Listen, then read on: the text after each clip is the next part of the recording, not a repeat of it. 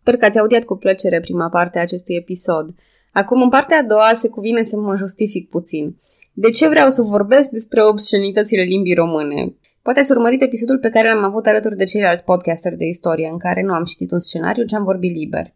Fără a-mi controla conștient o formă îngrijită a limbii, a apărut în mod natural accentul ardelenesc, bâlbâiala și ticurile de vorbire. Exact pe asta mă bazez și aici. Nu sunt vreun mare lingvist, istoric sau sociolog, dar cred că limba unui popor se poate înțelege cel mai bine la nivelul necenzurat, la nivelul de jos. Acolo găsim autenticitatea limbii. Și mai e încă un motiv important. Am spus mai devreme că limba română s-a relativizat într-o oarecare măsură în secolul al nouăsprezecelea, împrumutând cuvinte franceze și italienești. Aceste împrumuturi s-au adăugat peste cuvintele latine organice, dar multă lume va spune că întreg fondul latin s-ar fi readus atunci prin intelectualii vremii, că fără acest nou val de latinizare, limba română nu ar fi semănat cu latina deloc. Ceea ce, din nou, e fals. Și ce mod mai bun de a demonstra asta decât un studiu de caz al vorbirii non-intelectualilor? E ultimul meu avertisment. Urmează cuvinte explicite. Dacă aveți curajul de a trece peste șocul inițial, promit că veți afla lucruri destul de interesante. Așadar, dacă nu intelectualii secolului al nouăsprezecelea au adus pula în limba română, atunci cine? Latina obscenă, diferită de latina vulgară prin scopul ei, nu e prea documentată în literatura clasică. Se poate înțelege ușor de ce, însă romanii erau mari fani ai grafitiului, iar zidurile lor erau pline de epigrame, jigniri, trimiteri și amabilități obscene. Sigur, și unii poeți, de exemplu Martial și Catulus, au mers destul de aproape înspre folosirea cuvintelor obscene, iar Cicero chiar a clasificat aceste cuvinte obscene. Stai cum, cine? Da, prietenul lui Cicero, Lucius Papirius Paetus, folosise cuvântul mentula într-una dintre scrisorile sale. Cicero, scriind înapoi, l-a felicitat pentru limbajul franc, dar a spus că el preferă să nu folosească astfel de cuvinte. Și fără a le scrie explicit, ci folosind doar aluzii, Cicero își spune părerea legată de cuvintele obscene. Culus, adică fundul, mentula, penisul, cunus, vulva, landica, clitorisul și colei, testiculele. De asemenea, orice se referă la actul sexual sau la flatulență este obscen în viziunea lui Cicero. Cam multe probleme de la un simplu mentula, așa-i? O să vă povestesc aici și părerea lui Dan Alexe, pe care am citit-o mai de mult. Dragi români, obiceiul de a freca menta nu provine de la un ritual de frecat mesele cu mentă pentru a mirosi mai frumos în timpul ospețelor. În primul rând, pentru că un astfel de obicei la modul real nu există și nu s-a păstrat nicăieri. E vorba, în schimb, despre o prescurtare. Menta aceea provine, de fapt, de la mentula, penisul latin, ceea ce e mult mai aproape de sensul expresiei, a pierde vremea, a face lucruri inutile sau a te plictisi.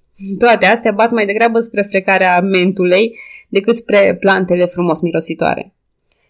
Alte cuvinte latine obscene ce descriu penisul erau verpa sau mai rar muto. În mod surprinzător, penis, la fel ca astăzi, nu este considerat un cuvânt obscen. Chiar Cicero se plânge în scrisorile lui că acest cuvânt însemna coadă, dar fusese sexualizat prin eufemisme repetate. Practic, de atâtea ori s-a vorbit de coada din față, încât semantica s-a schimbat. Limbile romanice s-au adaptat fiecare cum au putut, majoritatea cuvintelor ce descriu organul sexual masculin din aceste limbi fiind derivate din mentula sau verpa. Chiar și în română un arhaism folosit este cel de vargă. Și atunci, cum de-am ajuns să vorbim despre pulă, iar spaniolii despre poila?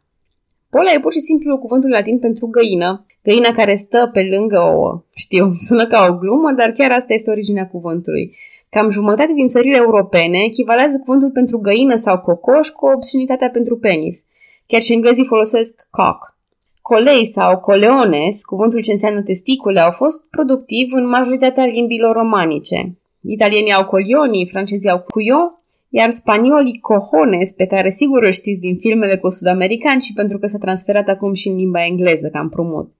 Bineînțeles, în cazul limbii române, coleone s-a dat coaiele. Cam tot așa productiv a fost și culus, anusul, care s-a transformat în culo, cul și românescul cur. Cu organele sexuale feminine, lucrurile stau chiar mai interesant. În vreme ce cunus, vulva unei femei, nu a dat un cuvânt românesc, francezii și spaniolii pot jigni destul de eficient prin con și respectiv conio. Apropo, cuvântul vulva în sine semnifică pe latină uterul și nu organele externe, așa cum interpretăm noi astăzi. Cât despre vagin, e tot un termen latin, evident, care înseamnă teacă. Dar cum rămâne cu landicam, cuvântul latin pentru clitoris? E considerat obscen.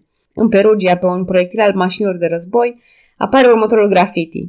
Petulam dicam Fulviae, adică îi caut clitorisul Fulviei.